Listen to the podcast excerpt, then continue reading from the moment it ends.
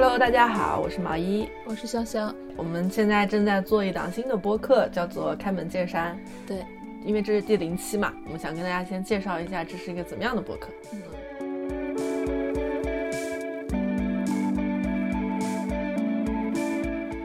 其实这个播客是。嗯，一档关于人跟山的播客，我们可能每一期会邀请一个嘉宾，然后来介绍他们跟山之间的故事，或者他们跟山的连接方式，通过这样的一些事例吧，然后来给大家介绍不同的生活方式，或者是人跟社会之间关系的一种多样性。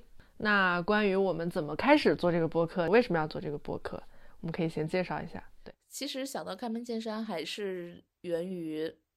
二零一六年的一次离职和返乡嘛，那次离职之后，其实是想要自己做点什么的，嗯。回家度假就开始就想了很多很多，然后呢，就有一天打开厨房门嘛，就突然看到了泰山的一个旁支或者是一个山路，那就是那天大概给我了一个启发，就是可能要打开门才能看到一些什么，就是不管是有形的还是无形的，所以当时就想说我要做一个计划，叫做开门见山，去认识很多。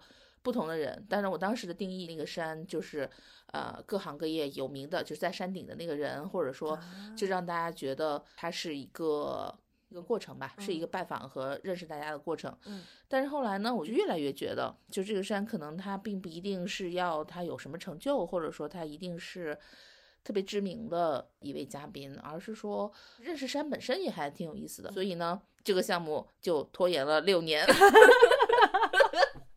前面的铺垫都是为这个拖延做准备。对，直到今年，我有一种就是真的把这个公司关掉不做了的那种感觉的时候呢，突然觉得，哎，既然我每天在播客上花那么多时间，就不如说先把这个项目做成一个播客吧。嗯，那这个时候呢，其实就到了二零二一年的十二月三十一号，一个辞旧迎新的时刻。一个所有的计划都要被重新摆在面前的时刻，就是你不得不再面对一下，你新年要做一些什么新东西。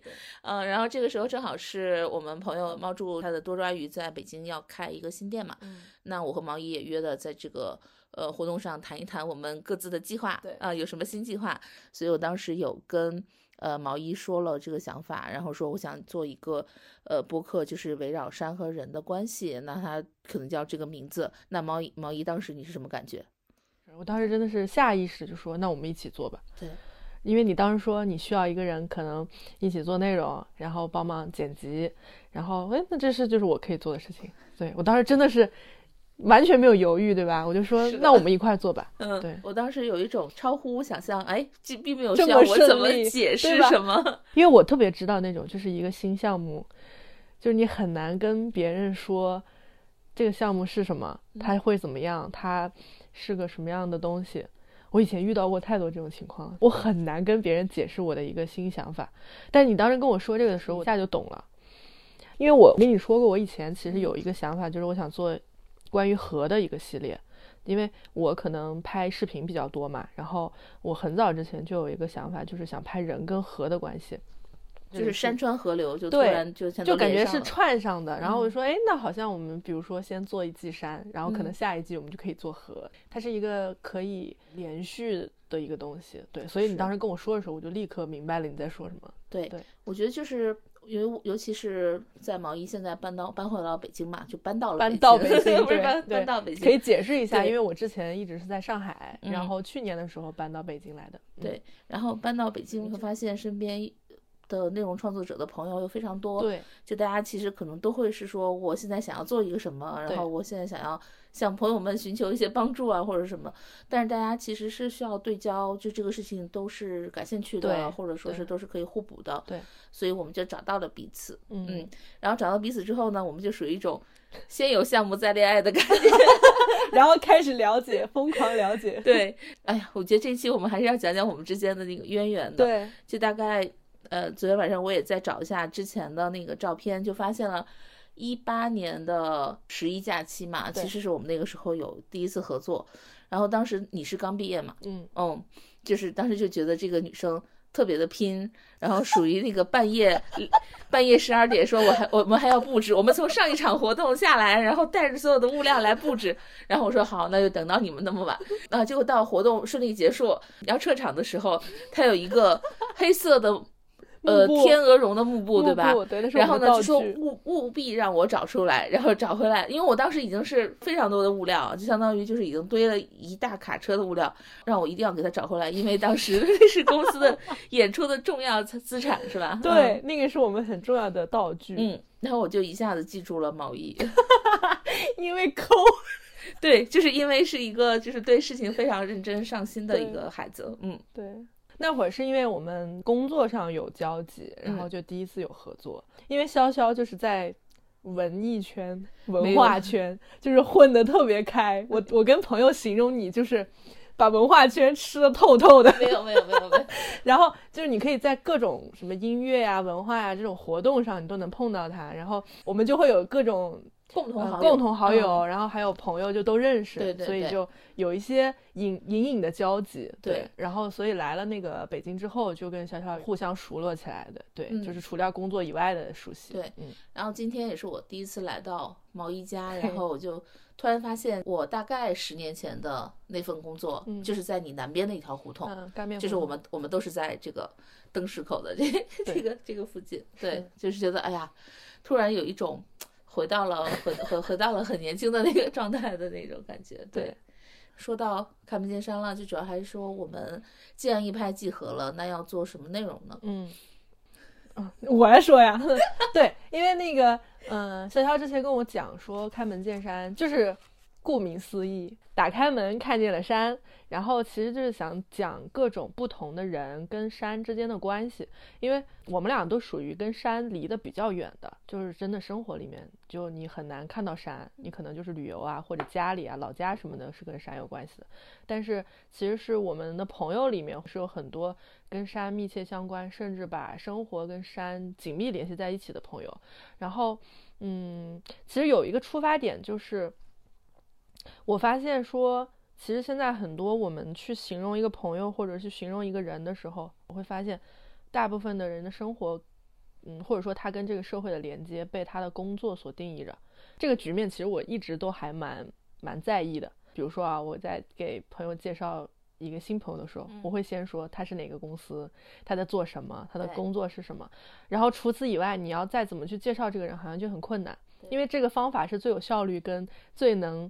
引起大家，比如说，哎，我们是不是可以成为朋友？这样一个前提，我们是不是对彼此有用？有用，对对对对。其实这个局面在我看来是有一点，有点奇怪的。然后我又很想说，那除此之外，除掉工作以外，我们可以从什么样的维度去认识一个人，或者说介绍一个人？比如说，人跟人之间的关系，人跟事物之间的关系，其实是能证明他跟社会连接的一种方式。所以，这个开门见山这个项目，我们就是想去探讨说，人跟山他们之间不同的，嗯，存在方式、连接方式，然后以此来去介绍不同的人给大家，然后也能认识更多的朋友。是的，因为其实我来找毛衣的时候，也有列了一些我可能想要可以一起聊的朋友嘛。那其实，呃，我的出发点就还是说他在山里做什么，因为之前也是一直不停的在工作嘛，因为我工作了也快，呃，二十年了。然后呢，暴露年龄了，就是上来就自报家门，就是。嗯，工作二十年之后，就是特别在意自己在做什么。比如说，我是在做翻译，还是我在做记者，还是呃我在做制片，我在做什么？就是我觉得做一个事情在社会上是很重要的。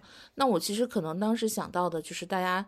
去山里呢，那他也是要做什么的？比如说他在山里录音，就是采集一些自然的声音，或者说他在山里哪怕是运动，但是他他可能运动玩的特别的野，或者特别厉害，或者是他滑雪。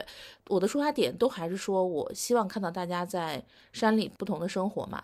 但是我觉得在我跟毛衣聊的这个过程中，我也觉得其实。呃，在山里做什么也并不一定是最重要的事情，它最重要的是去到山里。对，我们其实可能就是找大家聊聊天，然后呃聊一聊他们为什么要不停的出发去山里，为什么喜欢待在山里。那人跟山的关系其实是能引出很多他们的故事，跟他们做出这个决定背后的原因的，这样你能更好的去了解他嘛？这是他的一个切面。对，所以说我们大概会就是从这个方向去做内容，嗯，去跟他们聊天，嗯。那我们每一期就是除了聊。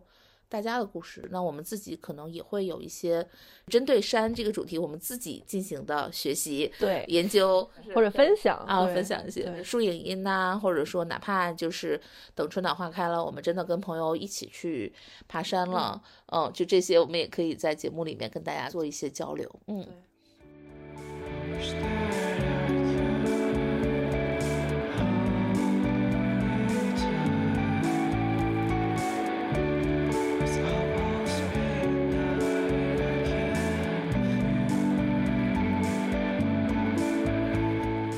那我们可以先讲讲我们俩跟山之间的关系。好呀，嗯，你刚刚有说你们家是武夷山，不是？我家是泰山。泰山，对对对。像我们就是住在山坡上，嗯，就相当于它叫什么山路，或者说怎么样。这个城市整个都是围绕着山的，就我们家就属于在一个特别大的坡上。你现你就觉得我们其实每天回家就是要爬一爬一段的山，嗯。就所以那时候你其实并没有意识到，但是其实你每天就是生活在山跟前儿，嗯，山会以一些物产的形式来提醒你啊，比如说到春天了，可能就是你也不知道爸妈什么时候去的，但是他们去挖回了野菜回来，然后呢，到了秋天，像我们家，人家住一楼嘛，有一棵我出生的那一年种下去的山楂树，哇。哇，每到秋天那个山楂真的非常好吃，就是你仔细想说。这其实都是山里的特产啊，包括栗子啦、枣啦，然后就是所有这些，它其实就是这个山给你的，不能说恩赐吧，反正就是这个这个山的物产，就它其实充斥在你生活中的，包括你春秋游这种的，那肯定大家就是爬山了嘛。呃，基本上像大家买五十块钱门票才能进的名山大川，就是我们春游的景点。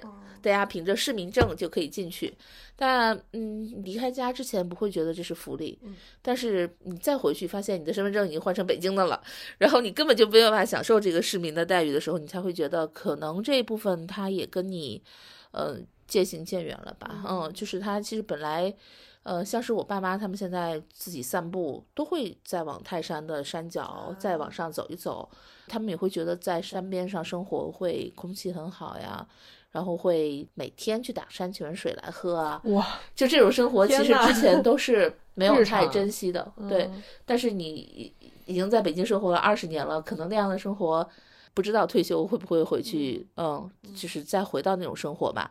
但有时候想一想，就是可能如果高考没考出来，那就是我每天还是会过那样的生活，也没有什么不好，很安静，很宁静，就可能就是另外的一种人生了吧。嗯，对。所以就是山对你来讲，其实算是故乡的一种象征。是的，是，嗯，因为我们家，我们不像你们离得那么近，就可能城市周围还是会有，但是那种就是小时候出去玩呐，或者是春游，我们也会去那种山。你刚刚说这个，我突然意识到，就是因为我们那个城市是挨着江的，嗯，所以可能江对我们来说跟山对你们来讲是一样的，它是一个就是润物细无声，陪伴在在你小时候的记忆里的那种存在，然后。因为我们家我老家是安徽的，就是名山也很多，什么黄山、九华山，那个对我来讲可能就是旅游景点。其实跟大家对他们的印象是一样的，就也不是说它跟你的生活离得有多近，只是说哦，我们的家乡有名山，有一种自豪感的那种感觉。嗯，然后长大以后，其实我不是一个特别爱爬山的人，山跟海比起来，我可能更爱海，就是有一种很。就是你不用付出多大的努力，你就可以到那里，到那里的那种感觉，嗯，所以山对我来讲，可能就是以前啊，他的意向还蛮普通的。但是我最近，因为我我们两个聊完上次的那个想法之后，我就会很留意山，然后我就想起来，我大学的时候有一个很有名的那个游戏叫叫山，国外的一个设计师做的，它是一个非常禅意的一个游戏，那会儿你玩根本玩不懂。然后我在跟你聊完了之后，我说那我把这个游戏再下回来吧，就发现它现在在中国区的这个 A P P Store 已经下架了，所以大家如果想玩，可以去美区上下载，它还是在的。然后我这次就玩懂了，我觉得在我的这个层面上，我有点理解它了。它这个游戏就是，嗯，你在刚开始的时候，他会问你三个问题，然后你要根据他这三个问题去画画，他根据你的画。嗯，来给你生成一座山。问题就是一些，比如说你你理想中的友谊是怎么样的，然后你觉得你最痛苦的时期混乱是什么样子的，然后你去根据这些问题去画画。你在这整个过程中，其实就是你的这座山一直在旋转，然后会有外太空飞来的一些物品，比如说什么飞机啊、西瓜呀。闹钟啊，就是这些很很无厘头的东西。电视啊，对，电视、小汽车，什么都会飞来，你也不知道它飞来的这个东西是什么，它就会落在你的山上。然后你点它的时候，它还会发出这个东西该有的声音。电视突然有什么信号？对，然后你点那个车，它还会亮灯，就叭叭，就小汽车的那个声音。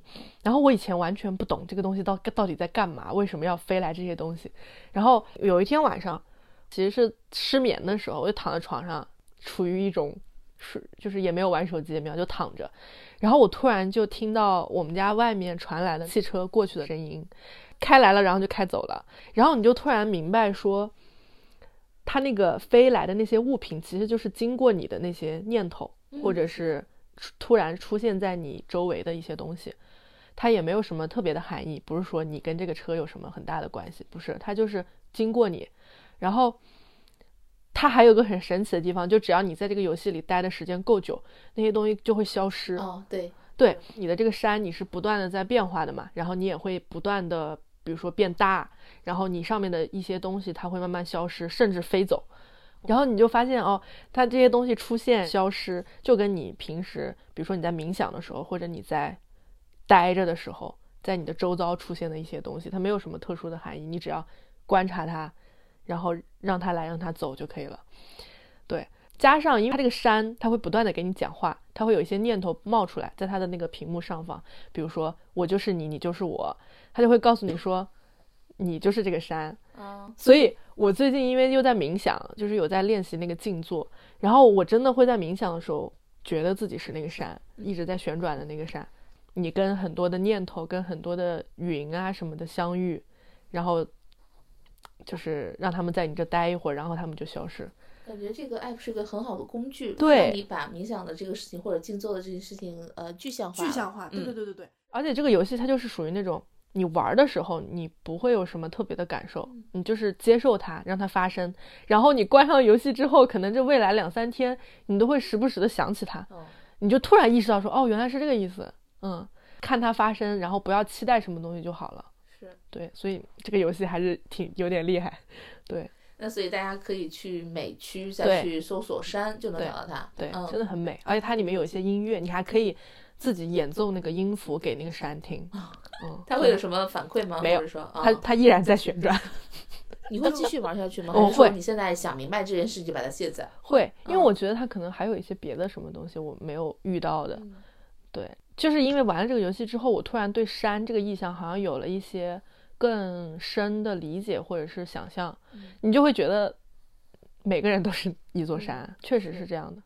因为我觉得，呃，毛衣因为现在也在做导演，也在拍自己的 vlog，然后也也也有可能会有一系列的纪录片，或者说你自己的创作的作品出来嘛。那就是我觉得我。一直的工作还是比较偏文字的，嗯，包括就是现在做了音乐行业的一些工作之后，可能也是对音乐就感触会更多一点啊。所以其实我自己这边更多接触的都还是一些文字型的，就比如说非虚构写作的、自然写作的，包括游记的。自从我开始想要做开门见山的这个项目的时候，呃，就有开始在留意。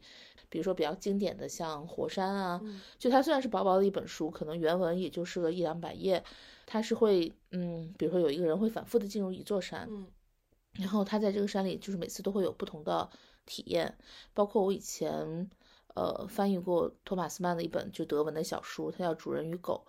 他就是我会每天在遛狗的这个过程中，其实是我不停的跟自然发生关系的这个行为，或者我这个路径是重复的，但是我可能每次因为周围的环境的变化，或者是狗的心情，或者我的心情，它其实每一次都是不一样的。所以呢，我就是可能会在未来也推荐一些我最近看到的与山与自然有关的书，也让大家如果真的不能在。物理上或者在地理上 发生移动，那我们起码可以在文字里面出去走走吧。嗯，对，嗯，我刚才还说我们这一段可能也就是录五分钟，没想到已经过了 快半个小时了。你看我就说，是的，嗯嗯，主要我们现在其实就是让大家让让自己先开始吧。嗯，就是如果不开这个门，可能我们什么都看不见。对，但是现在我们就是一个推门的动作。嗯，好的，应该介绍的够充分了。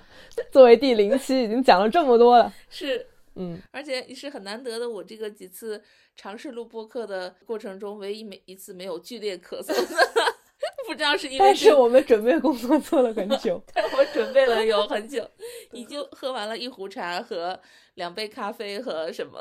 对对，希望能顺利。好呀，可以持续把它做下去。对，也是希望大家可以对外界或者对身边的人。都保持一些好奇吧。嗯，对，嗯，是的，好的，那我们就第一期见。虽然不知道什么时候能上线，对，希望尽快。对，虽然可能播出的时候已经过完年了，那我们要祝大家 新年快乐，对，虎虎生风，是吧？